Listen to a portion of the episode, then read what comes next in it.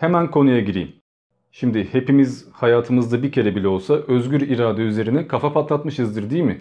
Yani iradem ne kadar özgür? Seçimlerimi ben mi yapıyorum yoksa bir kader mi var? Yani bir şeyleri değiştirebilir miyim, değiştiremez miyim? Ve bununla alakalı da birçok çalışma vardır. Yani özgür irade üzerine deneyler yapılmıştır. İnsan kararlarını ne kadar özgür veriyor? Karar veren kimdir, nedir? Biz miyiz o? Bunu çok düşündük ve ben bu videoda iki tane çok önemli deneyden bahsedeceğim. Ama kader kavramına girmeyeceğim. Onu baştan söyleyeyim. Burada bilimsel deneylerden, bilimsel mantıktan yola çıkalım. Özgür iradeyi anlayalım. Sonraki videoda bir iki hafta içinde yüklerim. Orada da kader kavramı, fatalizm, determinizm, indeterminizm ne var ne yok hepsine gireceğiz ve muhtemelen 2 saat boyunca felsefeye ve dini mantığa doyacağız. Şimdi gelin bu video boyunca ele alacağımız başlıklara bakalım. Özgür irade var mıdır, yok mudur? Kararlarımızı ne zaman alıyor, ne zaman farkına varıyoruz? Bir eylemi tamamen özgür irademizle mi gerçekleştiriyoruz yoksa o eylemi yapmamızı belirleyen başka etkenler mi var? Karar alış ve uygulayışımız arasındaki köprü nedir? Bu tip soruları sormak için illa da filozof olmaya gerek yok ama felsefe öğrenmek tabii ki işimize yarayacaktır. Cevapları anlamamız açısından bize yardımcı olacaktır. Üşenmeyip buna ek olarak bir de son 200 yılda gelişen bilinç kuramlarına baksak, yani sadece id, ego, süperego değil, bilinç nedir bunu öğrensek, yanına bir de tatlı niyetine beyni anlamaya çalışsak, zaten özgür irade konusunda kafamızı karıştıran birçok sorunun cevabını da bulacağız. Özgür irade neden sonuç ilişkisiyle ve determinizmle son derece bağlantılı. Çünkü biz bir şeyleri hesaplıyoruz ve neyin özgür olduğunu, neyin olmadığını söylüyoruz. Ya da ben şunu şunu yaparım ve şu olur diyebiliyoruz. Bir takım hesaplamalarımız var ve bunlara göre bizi evrende yaşıyoruz. Mesela ben bir taşı alıp da yere bıraktığım zaman yere düşeceğini biliyorum çünkü yer çekimi var. Ve bunu test ettim gördüm. Fakat bilincin sırrını araştırmaya çalışan nörofizyologlar bunun tam tersi olduğunu gördüler. Yani daha basit tabiriyle şöyle söyleyeyim. Bizim düşündüğümüz gibi değil olaylar. Bilinç her şey olup bittikten sonra devreye giriyor. Yani benim taşı bırakmam bilinçli bir karar değil. Ben taşı bıraktığım için taş yere düşmüyor. Taş yere düştüğü için ben bırakmış oluyorum. Bu senaryo gerçekleşsin diye mecburi bir hareket yapıyorum ve farkında bile değilim. Bunu daha basit ve anlaşılır tabiriyle şöyle söylüyorlar. Bizim şu an olarak tecrübe ettiğimiz şu saniyeler normalde çoktan yaşandı.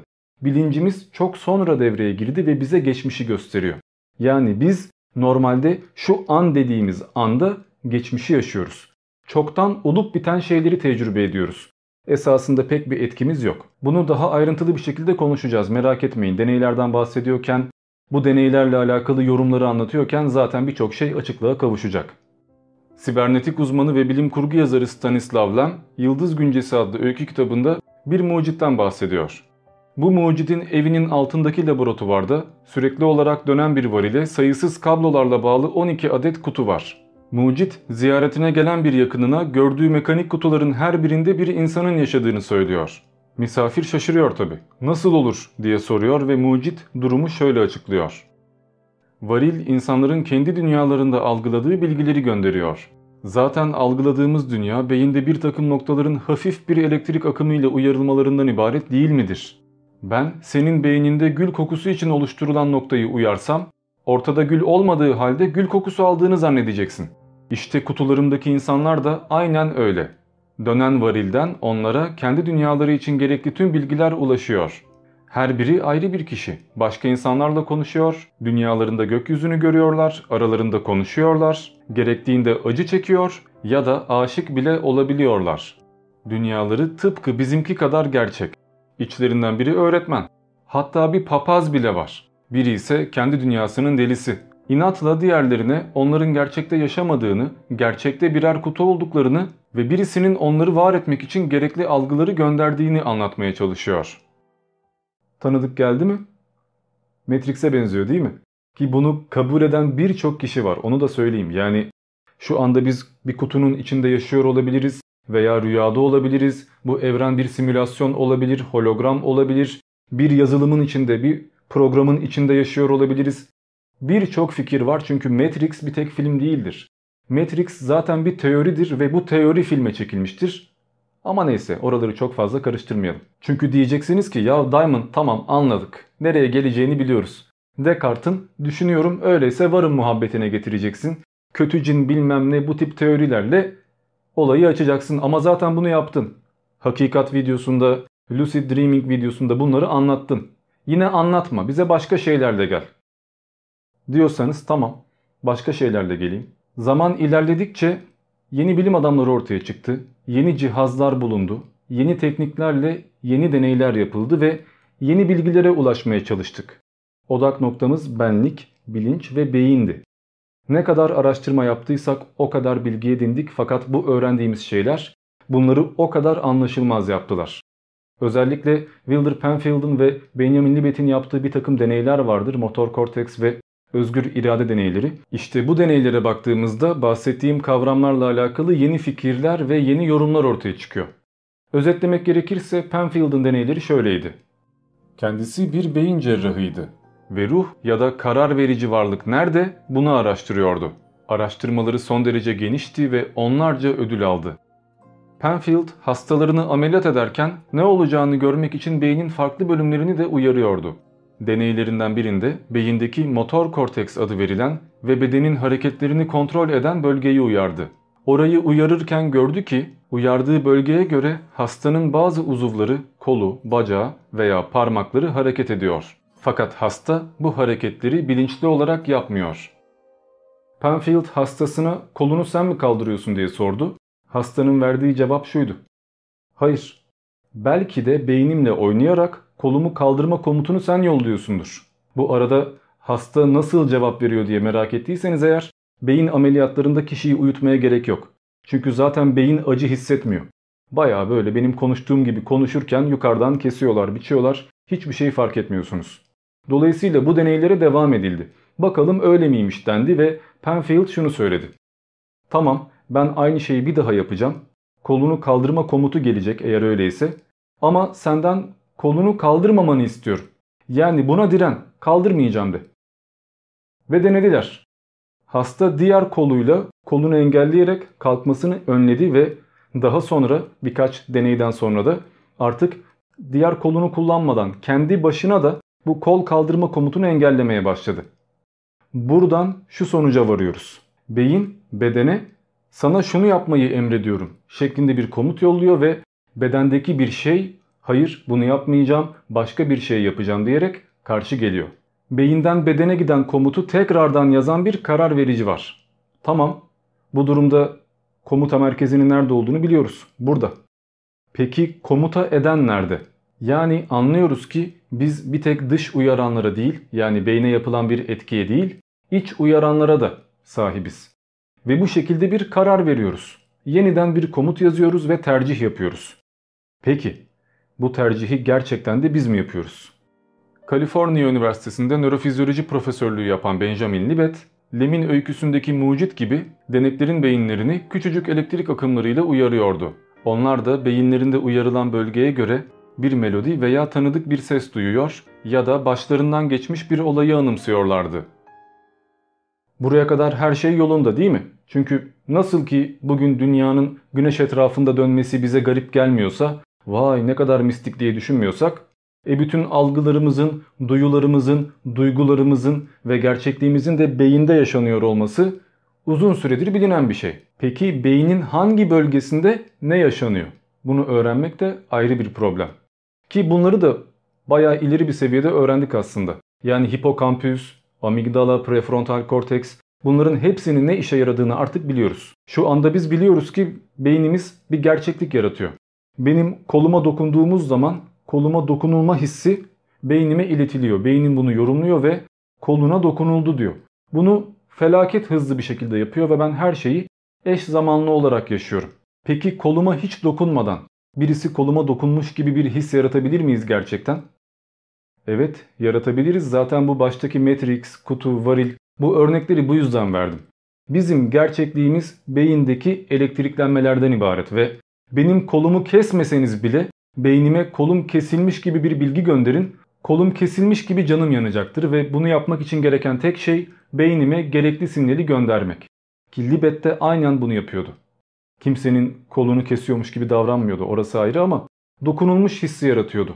Libet deneklerde beynin dış kısmını uyardı ve denekler bacaklarına, kollarına, bir yerlerine dokunuluyormuş gibi hissettiler. Fakat burada garip bir şey oldu. Çünkü bu denekler onlara dokunulmadan yarım saniye önce bu dokunuşları hissettiklerini söylediler. Yani bir bakıma kader yarım saniye önde. Geleceği yarım saniye erkenden yaşıyoruz gibi bir şey var. Ki anlaması biraz zor. Bu konuda ben direkt Libet'ten bir alıntı yapayım. Normalde tüm algılar beyne iletiliyor. Burada bilinçaltında değerlendirilip yorumlanırken benlik hiçbir şeyin farkında değil. Muhayyilemizde canlanan yani farkına varabildiğimiz bilgilerse epeyce uzun bir gecikmeden sonra kortekse yani bilincin konuşlandığı bölgeye gönderiliyor. Tabi tüm olup bitenlerin yanı sıra eğer sürekli böyle geçmişte yaşadığımız algısını tamamen hissetseydik bu durumda insanlar rüyada yaşıyorlarmış gibi hissedeceklerdi ve birçok şey değişecekti. Muhtemelen çoğunluk Heidegger gibi giderek soyutlaşan bir dünya tasviriyle uğraşacaktı ya da Schopenhauer gibi yalan dünya moduna girecektik öyle devam edecektik. Çünkü şu an dediğimiz şeyin geçmişte yaşanmış olması fikri gerçekten korkunç. Bu bir illüzyon gibi, yalan bir dünya gibi görünüyor ve o zaman gerçek nedir diye soruyoruz. Hatırlarsanız daha önce zaman kavramı videosunda şu anda gördüğümüz yıldızların çoktan patlamış olabileceğini söylemiştim. Çünkü görüntü yani ışık ışık hızında ilerliyor ve biz ışığı aşamıyoruz. Dolayısıyla eğer bir yıldız bizden 100 ışık yılı uzaklıktaysa o kadar büyük bir mesafe varsa biz baktığımızda 100 yıl önce yola çıkan ışığı göreceğiz. Çünkü ancak 100 yılda ulaşmış olacak. Ve bu kafayla bakarsanız eğer aynı şekilde 100 ışık yılı uzaklıktan birisi bu dünyaya bakmaya çalışırsa 2020'yi değil 1920'yi görecek. Çünkü 1920'nin ışığı şu anda ulaşabildi. İşte bilincimiz de aynen böyle. Yani bizim gerçeklik algımız aynen böyle. Geçmişten geliyor çünkü bize ulaşması belli bir zaman alıyor. Bu durumda ben şu anda su içmeye karar vermeden önce zaten su içeceğim belirlenmiş. Veya ben şu konuşmayı yapmadan, aklıma şu cümleyi getirmeden önce zaten birisi benim yerime bu cümleyi kurmuş ve bana atmış. Madem ki ben aklıma gelecek olan şeyi yarım saniye öncesinden çoktan planlamışım ama farkında değilim. Sonradan fark ediyorum. Bu durumda benim bütün hayatımı, bütün karakterimi, bütün fikirlerimi daha öncesinden planlayan bir varlık var mı? Çünkü eğer varsa bu kader olur ve hiçbir sorumluluğum da olmaz. Benim şu anda şunu yapacağım diye bir anda aklıma getirdiğim şey zaten programlanmıştır. Benim bir anda bu hareketi yapmam ve bunu özgür irademe kanıt diye göstermem bir yanılgıdır. Çünkü bu da zaten senaryodur. O halde ben dediğim şey kimdir? Deneysel yöntemlerle çalışan nörofizyologlar bile ortaya çıkan sonuçlar karşısında ister istemez kendilerini felsefi yaklaşımların içinde buluyorlar. Descartes'in Yanılgısı adlı kitabın yazarı olan Profesör Antonio Damasio da Libet'in geçmişte yaşadığımız görüşüne katılıyor. Iowa Üniversitesi'nde araştırmalarını sürdüren Damasio'nun fikri şu. Şimdiki zaman dediğimiz şey esasında bir yanılgı. Dünyayı algıladığımız benlik olayları her zaman geriden takip ediyor. Dolayısıyla varoluş bilinci biçimlendiriyor. Bu Sartre'ın varoluş özden önce gelir fikrini destekliyor bu arada. Yani düşünüyorum öyleyse varım değil, varım bu yüzden de düşünüyorum. Beynimiz sırlarını çözemediğimiz bir bilgisayar gibi. Aşırı yoğun çalışıyor ve bu kadar çalışıyorken ne yaptığını tam olarak bilmiyoruz. Bedenimizin hormonal dengesinden sindirime, dolaşım sistemlerine ve tüm kas hareketlerimize kadar her şeyi o yönetiyor. Beyin en küçük sesi bile değerlendiriyor ve kaydediyor fakat bilincimizin bundan haberi olmuyor. Biz yolda yürürken 100 tane surat görüyoruz. Farklı farklı insanlar ve hiçbirini hatırlamıyoruz. Çünkü üstüne düşünmeye gerek yok. Fakat beynimiz öyle değil. O çakallık yapıyor. Ne yapıyor? Hepsinin suratını kaydediyor, fotoğrafını çekiyor ve bilinçaltına gönderiyor. Sonra biz uyurken bunları bize göstermeye başlıyor. Hani bazen rüyamızda hiç tanımadığımız birisine aşık oluruz veya tamamen yabancı birisi bizi öldürmeye kalkar. Bunları görürüz ya. İşte bu gördüğümüz insanlar, o yabancılar Normalde dışarıda bir yerde gördüğümüz insanlar. Biz gördük ve unuttuk fakat beynimiz bunu kaydetti. Aynı şekilde hayatımız boyunca gördüğümüz her şey. Bebekken birisinin bize bağırması, bizim hatırlamadığımız tüm bu olaylar, bütün konuşmalarımız, sohbetlerimiz, ilkokulda gördüğümüz bütün dersler hepsi tamamen beynimizde kayıtlı. Fakat biz bunları hatırlamıyoruz çünkü her şeyi hatırlasaydık hiçbir şekilde karar veremezdik.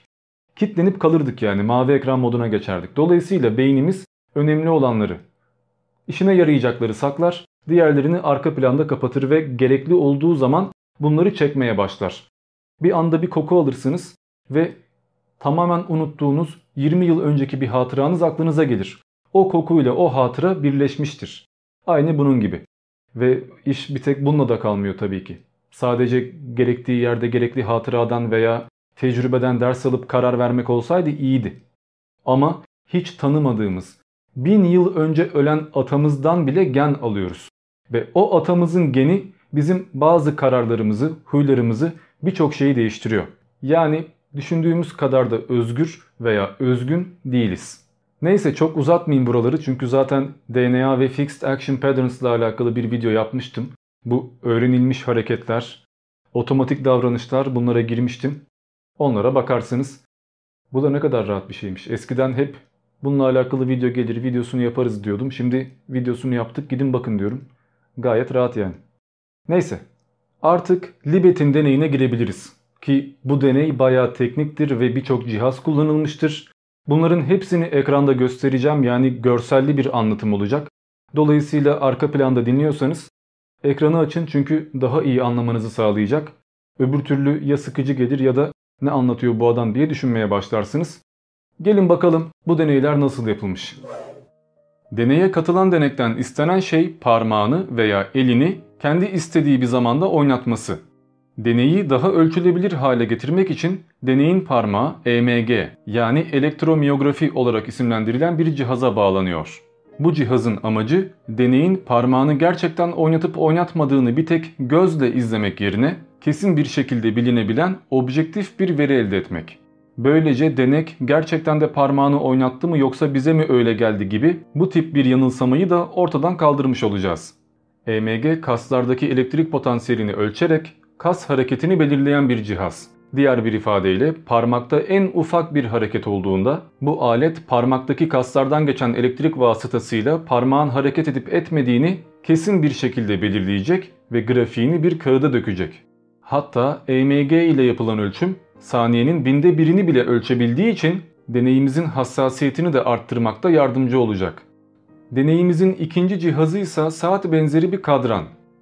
Eğer parmağımızı bilincimiz dahilinde oynattığımızı düşünürsek demek ki parmağımızı oynatma eyleminden önce beynimizde parmağımızı oynatmaya karar vermiş olmamız yani niyet etmiş olmamız gerekiyor değil mi? O halde deneyin parmağını oynatma eyleminden hemen önce parmağını oynatacağına dair verdiği kararın ne zaman verildiğini bilmek gerekiyor. İşte bu saat benzeri kadran da parmağımızı oynatmaya karar verdiğimiz anı belirlemede kullanılıyor. Denek parmağını hareket ettirmeden önce karar vermek zorunda ya. İşte denekten parmağını hareket ettirmeye karar verdiği anda büyük beneğin kadran üzerindeki yerini söylemesini isteyeceğiz. Örneğin 3'ü gösteriyorsa ben 3'ü gösterdiğinde karar vermiştim diye belirtecek. Böylece deneyin parmağını oynatması için karar verdiği zamanı yani anı saat benzeri kadrandan ölçerken bir yandan da parmağını hareket ettiği zamanı yani anı EMG cihazıyla ölçmüş olacağız. İki zaman ölçümü arasındaki farksa deneyin parmağını hareket ettirmeye karar verdiği an ile parmağını hareket ettirdiği an arasındaki zaman farkını ortaya koyacak. Yani kararı almakla oynatmak arasındaki zaman sapmasını bulmuş olacağız. Şimdi deneyimizin son cihazına geldik. EEG yani elektroansefalogram. Başına geçirilen bir başlık vasıtasıyla deneyin beyin elektriğinin değişimini ölçmek için kullanılacak bir cihazdır. Bunun amacı deney esnasında kişinin parmak kaldırmayla aldığı karara bağlı olarak beyin elektriğinin nasıl değiştiğini bir grafiğe dökmektir. Hani EMG ile kas hareketlerini ölçüyorduk ya, beden ne zaman harekete geçti bunu biliyorduk. Şimdi de EEG ile beyin hareketlerini ölçmüş olacağız ve her şeyi tam anlamıyla öğrenmiş olacağız. Böylece elde edilecek EEG grafiği üzerine saat benzeri kadrandan alınan zaman yani deneyin parmağını kaldırmaya karar verdiği an ve EMG'den alınan zamana ait olan yani deneyin parmağını kaldırdığı ana ait olan değerleri işaretlemek mümkün olacak. Yeterli açıklamaları yaptık. Tüm aletlerden, edevatlardan, yapılanlardan bahsettik. Şimdi bir de deneyden bahsetmek lazım. Ekranda gördüğünüz şekil EEG yani deneyin beyin elektriğinin grafiğidir. Grafikteki zaman akışı soldan sağa doğrudur. Şekilde her bir çizgi ayrı bir deneyi göstermektedir. Yani deney defalarca kere tekrarlanmış ve elde edilen grafikler aynı koordinatlar üzerine üst üste konumlanmış. Böylece tek bir deneyden elde edilen grafik yerine birçok deneyden elde edilen grafiklere bakmış olduk ve daha sağlıklı sonuçlar aldık. Grafiğe baktığımızda kırmızı ok yani parmağımızı kaldırmaya karar verdiğimiz B noktasıyla yeşil ok yani parmağımızı kaldırdığımız O noktası arasının 200 milisaniye olduğunu görüyoruz. Diğer bir deyişle parmağımızı kaldırma kararını verdikten 0.2 saniye sonra parmağımızı kaldırıyoruz. Şimdi bir düşünelim bakalım. Parmak kaldırmaya karar verme eylemi bilince ait bir olay. Nitekim bu kararı aldıktan sonra da denek parmağını kaldırdı. Ancak şekle bakarsak deneyin parmağını kaldırmak üzere ilk defa bilinci dahilinde karar aldığından emin olduğu kırmızı ok yani B noktasından önce beyinde bir hareketlenme başlamış.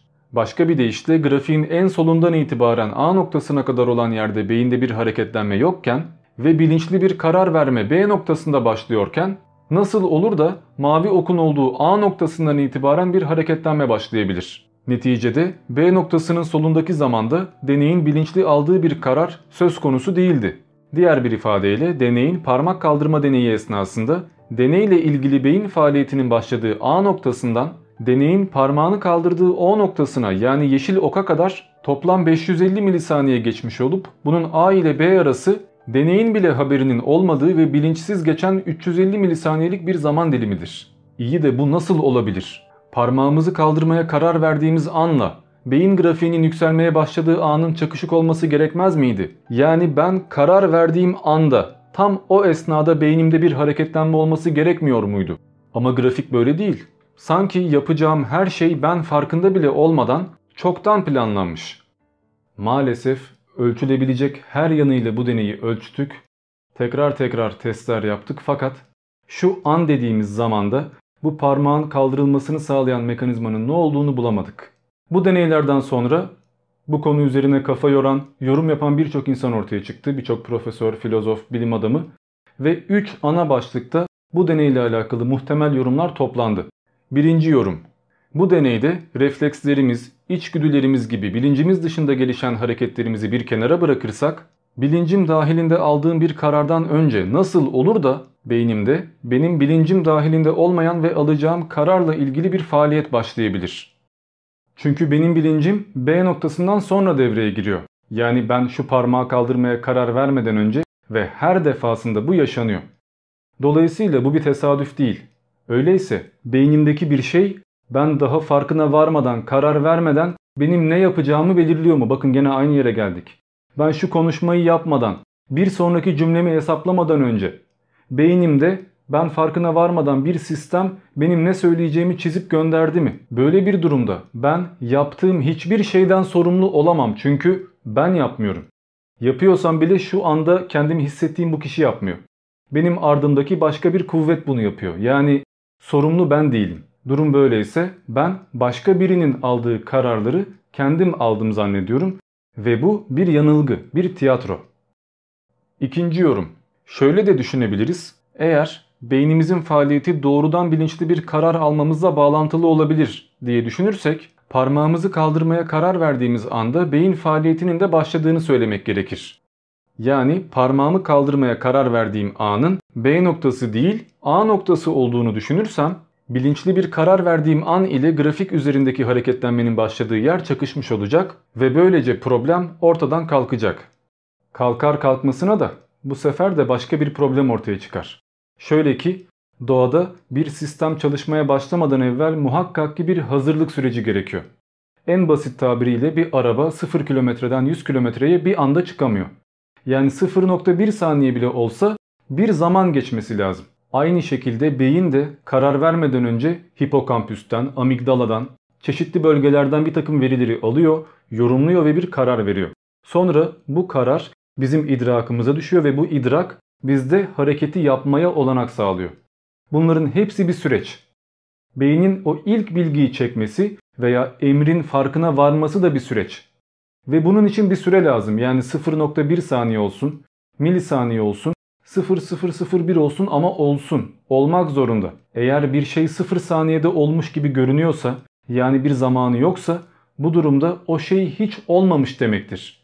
Sıfır zaten yokluk diye kabul edilir. Yani bu bir problemdir. İşte o zaman da şu soruyu sormak gerekir. Aldığım kararla ilgili hiçbir fiziksel hazırlık süreci yoksa bu durumda A noktasında beni karar almaya kim zorladı? Birçok kişi buna Tanrı veya ruh diyecektir. Yani kararı alan kişinin, kararı alan ve bize gerçeği idrak ettiren, komutu gönderen varlığın metafiziksel olduğu ve dışarıdan geldiği fikri ortaya çıkacaktır. Ki bu durumda eğer kararı alan şey Tanrıysa ki Tanrı varsa mutlak olmak zorundadır. Bu durumda mutlak kaderci oluyoruz. Yani fatalizme giriyoruz. Eğer kararı alan ruhsa yani yine ben sorumluysam ama farkında değilsem bu da klasik kadercilik oluyor. Tabi bunun için önce ruhun varlığını kabul etmek lazım. Çünkü ruh zamansız, mekansız olacak, doğaüstü olacak, her şeyin üzerinde olacak ve sıfır saniyede gerçek bile olmayan bir anda bana bilgiyi gönderecek. E iyi de varlığı fiziksel olmayan yani bu evrenle hiçbir alakası olmayan ruh nasıl oluyor da fiziksel ortama, benim kimyama, kararlarıma ve hayatıma etki ediyor. Bu da yetmez. Eğer ruhu kabul edersek ve ruh zamanın mekanın dışında bize bir bilgi yolluyor dersek e bu durumda zamansız bir varlık için zamanın hiçbir kıymeti yoktur. Benim burada 70 yıllık bir hayatı yaşıyor olmam ruh için bir şeyi ifade etmez. Çünkü benim ruhum zaten zamansız ve bu ruh ben doğmadan önce de burada, ben öldükten sonra da burada. Çünkü zamanın her yerinde. E bu durumda da Diamond kim o zaman? Benim şu anda Diamond olarak sonradan tecrübe ettiğim bu karakter boş bir karakter olur. Esas varlık ruh olur. Diamond bir illüzyondur ve Diamond'ı var eden bu ruh sonsuzdur, ezeli, ebedidir ve bir bakıma tanrıdır. Yani iş gittikçe mistik bir anlayışa kayıyor ve bunun sonu yok. Ama bu zaten grafiği tersten sayarsak olacak bir şeydi. Yani bir bakıma Joker'di. Kurtulmak için uydurduğumuz bir şeydi. O yüzden çok da ciddiye almanıza gerek yok. Bu bir varsayımdı sadece. Üçüncü yorum.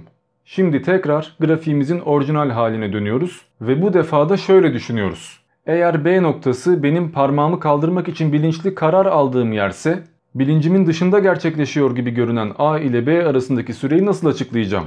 Yani bir bakıma tekrar birinci yoruma gelmişim gibi görünüyor fakat bu yorumu şöyle düşünerek değiştiriyorum. Madem ki zamandaki sıralamada parmağımı kaldırdığım an olan o andan önce parmağımı kaldırmaya karar aldığım B anı geliyor.